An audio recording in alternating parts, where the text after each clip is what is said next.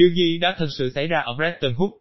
Tác giả, Christian Anh 75 năm trước, Hiệp ước Bretton Woods năm 1944, đã ra đời không phải từ một quá trình hợp tác quốc tế tuyệt vời.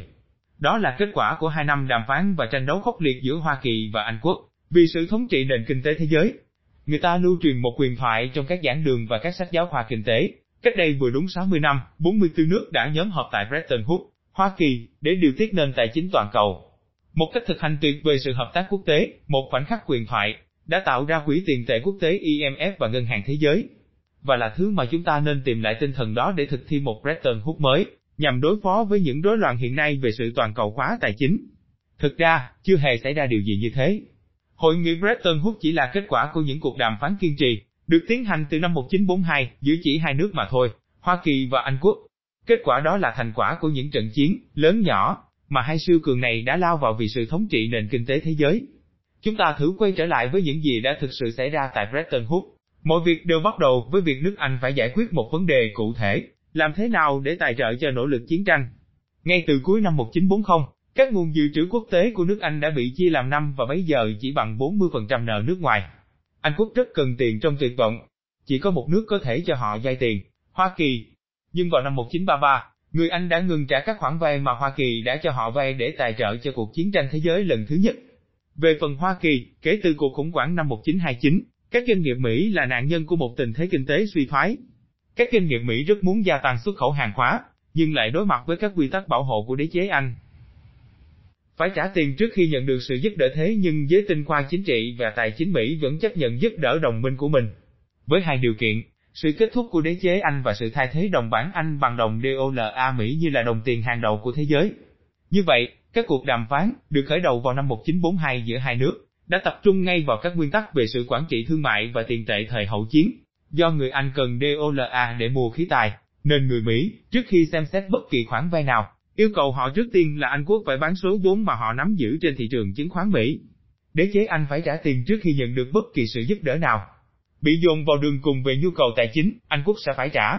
10% nỗ lực chiến tranh của Anh sẽ được tài trợ bằng việc bán các tài sản đang nắm giữ ở nước ngoài.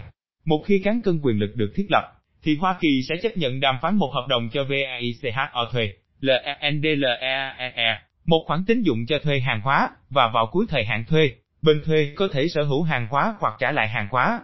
Chúng ta có thể tưởng tượng người Anh có thể trả lại khí tài trong trạng thái nào. Tại sao phải cần đến một giảng độ phức tạp đến thế mà không phải là một khoản vay đơn giản? Bởi vì đạo luật Johnson cấm cho vay đối với những nước nào chưa trả hết nợ cũ, và vì một số luật trung lập khác cấm cho vay đối với những nước nào đang có xung đột. Vì vậy, cần phải tìm ra một cách để lách quốc hội. Và giải pháp là thỏa thuận cho VAICHO thuê. Hoa Kỳ đã sử dụng hợp đồng cho VAICHO thuê thành một vũ khí hủy diệt các quy tắc bảo hộ của đế chế thương mại Anh. Điều 7 của hợp đồng cho VAICHO thuê quy định, sau khi kết thúc xung đột, hai nước phải đảm bảo không phân biệt đối xử đối với tất cả các sản phẩm được nhập khẩu từ nước kia. Giữa tháng 7 năm 1941, thời điểm khai mạc các cuộc đàm phán, và vào tháng 2 năm 1942, thời điểm ký kết thỏa thuận, các nhà ngoại giao Anh đã làm mọi cách để lách điều 7 này. Nhưng không thành công. Vì quá cần khí tài, Anh quốc sẽ ký thỏa thuận. Thỏa thuận này đã được Hoa Kỳ quan niệm như là viên gạch đầu tiên góp phần vào sự tái thiết trật tự kinh tế thời hậu chiến. Trước hết, thỏa thuận này đề cập đến những vấn đề thương mại và định nghĩa về thương mại tự do quốc tế, hơn là sự điều tiết về tài chính. Trong suốt cuộc chiến, Hoa Kỳ sẽ thúc đẩy để phần thương mại trong các cuộc đàm phán đạt được kết quả. Nhưng không có kết quả. Hiến chương Havana, mà 53 quốc gia đã ký kết vào tháng 3 năm 1948, sẽ không theo đuổi đến cùng dự án thành lập một tổ chức thương mại quốc tế. Nhưng rồi cuối cùng, tổ chức đó cũng đã ra đời vào năm 1994 với tên gọi là Tổ chức Thương mại Thế giới, WTO. Ngược lại, các cuộc đàm phán tiền tệ dẫn đến việc thành lập một tổ chức tài chính thế giới mới, đặc biệt là việc thành lập hai định chế quyền lực, Quỹ tiền tệ quốc tế IMF và Ngân hàng Thế giới. Đó là đoạn kết của các trận chiến, với những phương pháp không phải lúc nào cũng lịch sự. Giữa dự án của Harry Dexter White, một quan chức cấp cao của Bộ Tài chính Hoa Kỳ và dự án của John Maynard Keynes, một nhà kinh tế học người Anh. Hai dự án đối lập kể từ năm 1941, hai bên đàm phán đã vạch ra hai bản kế hoạch. Các bản kế hoạch này phản ánh lợi ích quốc gia của mỗi nước, được phóng chiếu theo cách hoàn toàn khác nhau trong thế giới thời hậu chiến. Anh quốc biết rằng họ sẽ bước ra khỏi cuộc chiến đầy nợ nần. Họ muốn phục hồi sự tăng trưởng kinh tế của mình, trong khi vẫn duy trì được sự độc lập trong chính sách kinh tế của họ. Tóm lại, họ muốn theo đuổi các chính sách kênh ơn. Vì thế, kế hoạch của kênh tìm cách xây dựng một định chế tài chính đa phương, cho phép vay tiền mà không chịu quá nhiều ràng buộc và để chỗ cho sự linh hoạt trong các chính sách tiền tệ và thương mại quốc gia. Ngược lại, Hoa Kỳ sẽ là quốc gia chủ nợ, sẵn sàng xuất khẩu các sản phẩm của họ trên toàn thế giới và tìm cách áp đặt một nền tài chính quốc tế được kiểm soát bởi Bộ Tài chính Hoa Kỳ. Vì thế, kế hoạch của White nhắm đến việc xây dựng những định chế mà trọng lượng của Hoa Kỳ mang tính quyết định, cho vay có điều kiện, giám sát các chính sách quốc gia và thể chế quá sự thống trị của đồng DOLA. Câu hỏi trung tâm là, một quốc gia nên làm gì nếu mua của nước ngoài nhiều hơn những gì mình bán và vì vậy bị thâm hụt với nước ngoài? Hai bản kế hoạch hiện hữu đưa ra những câu trả lời mà con ve và con kiến trong chuyện ngụ ngôn sẽ phải bảo vệ. Trong vai trò của con ve, Keynes đề xuất thành lập một đồng tiền quốc tế, đồng Bangkok, được quản lý bởi một định chế đa phương, International Clearing Union Liên minh thanh toán bù trừ quốc tế, có khả năng cho những nước bị thâm hụt với nước ngoài vay rất nhiều tiền. Định chế này sẽ hưởng lợi từ khả năng thấu chi lên tới 26 tỷ US đô la, tương đương với kim ngạch thương mại thế giới thời trước chiến tranh.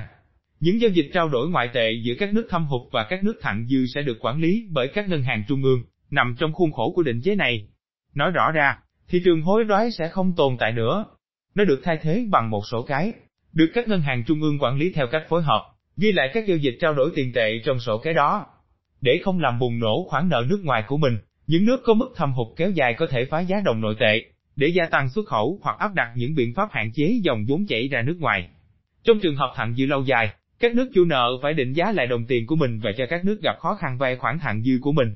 Không chỉ có những nước mang nợ mới phải nỗ lực, trong vai trò con kiến, White muốn hạn chế khả năng vay tiền, được xác định so với nguồn vốn thấp của mỗi nước tổng số nguồn vốn không vượt quá 5 tỷ USD. Ông muốn có một hệ thống tiền tệ quốc tế tập trung vào đồng DOLA, không bắt buộc Hoa Kỳ phải cấp tín dụng mà không có đối phần. Ông đề xuất một quỹ bình ổn quốc tế, cho các nước gặp khó khăn vay một ít tiền trong khuôn khổ một chế độ tỷ giá hối đoái cố định, chấp nhận một biên độ dao động nhỏ. Trong trường hợp thâm hụt kéo dài với nước ngoài, quốc gia còn nợ sẽ gánh toàn bộ sức nặng điều chỉnh, phải phá vỡ sự tăng trưởng kinh tế để giảm nhập khẩu. Không có vấn đề chấp nhận đề xuất của Keynes về việc thành lập một loại hình ngân hàng trung ương thế giới, áp đặt bất cứ điều gì cho Hoa Kỳ và hoạt động xung quanh một đồng tiền siêu quốc gia cạnh tranh với đồng DOLA.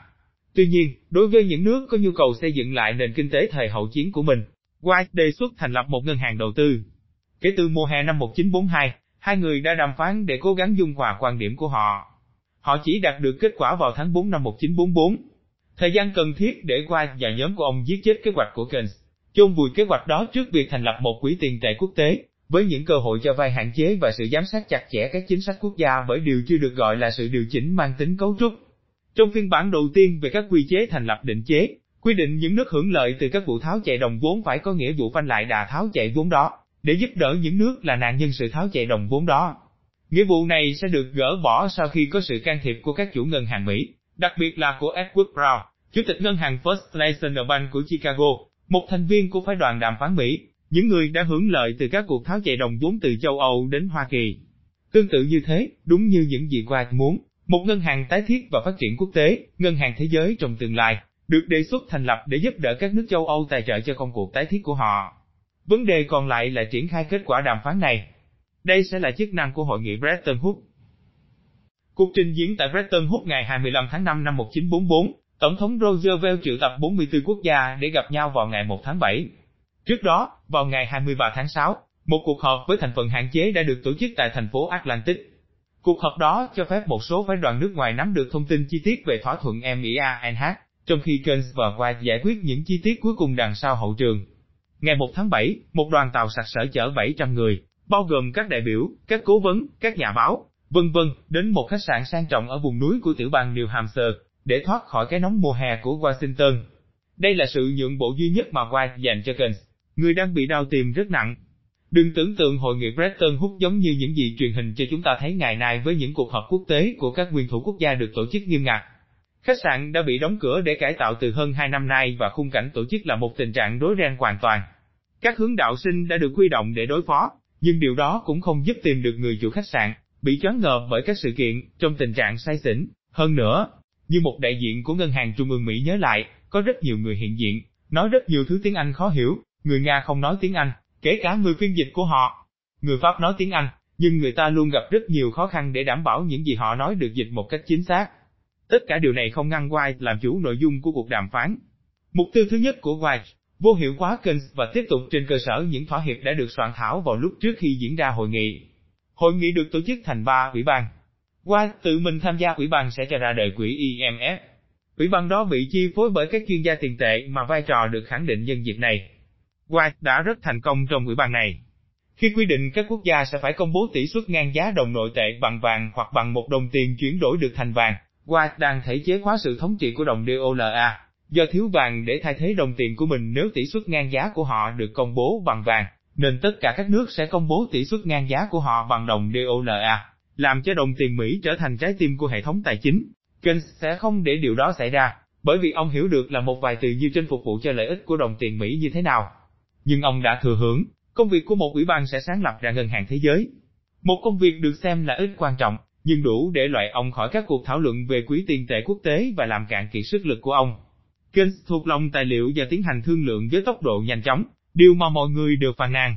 Dean Acheson, người đại diện của phía Mỹ, viết rằng khi Keynes nói về đoạn 15C, ông ấy biết đoạn đó đề cập đến vấn đề gì. Không có bất cứ ai khác trong phòng đàm phán biết về đoạn đó.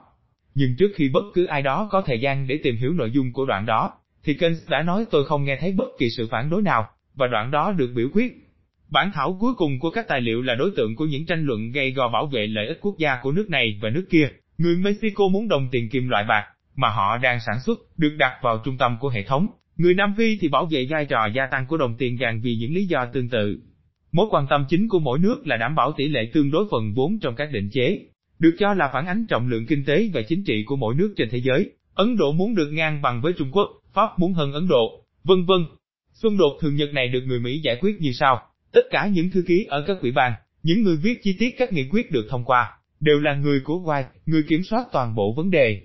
Ngày 22 tháng 7 là ngày kết thúc chính thức các công việc.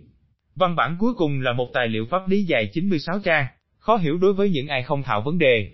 Văn bản để lửng nhiều vấn đề, chẳng hạn như vấn đề đặt địa chỉ các định chế, sớm được giải quyết theo hướng có lợi cho Hoa Kỳ, hoặc vấn đề các điều kiện gắn liền với các khoản cho vay của IMF, cần phải đợi đến những năm 1960 để các điều kiện cho vay chính thức ra đời. Như vậy, phải mất 2 năm đàm phán khốc liệt giữa hai nước, cùng với những cuộc tranh giành gõn con tại một hội nghị được tổ chức trong một khung cảnh lộn xộn nhất, để các thỏa thuận Bretton Woods ra đời. Điều đó không ngăn Bộ trưởng Tài chính Mỹ, Henry Morgenthau, sau đó tuyên bố với báo chí rằng, Quỹ tiền tệ quốc tế đã ra đời. Kết quả này là một minh chứng hoàn hảo phi thường của 44 nước trên thế giới, cho thấy các nước có thể cùng nhau giải quyết sự khác biệt của mình và quyết định cách thức cùng làm việc với nhau để giải quyết những vấn đề tiền. Tệ thời hậu chiến, một quyền thoại đã ra đời. Bài viết được đăng lần đầu vào ngày 1 tháng 7 năm 2004.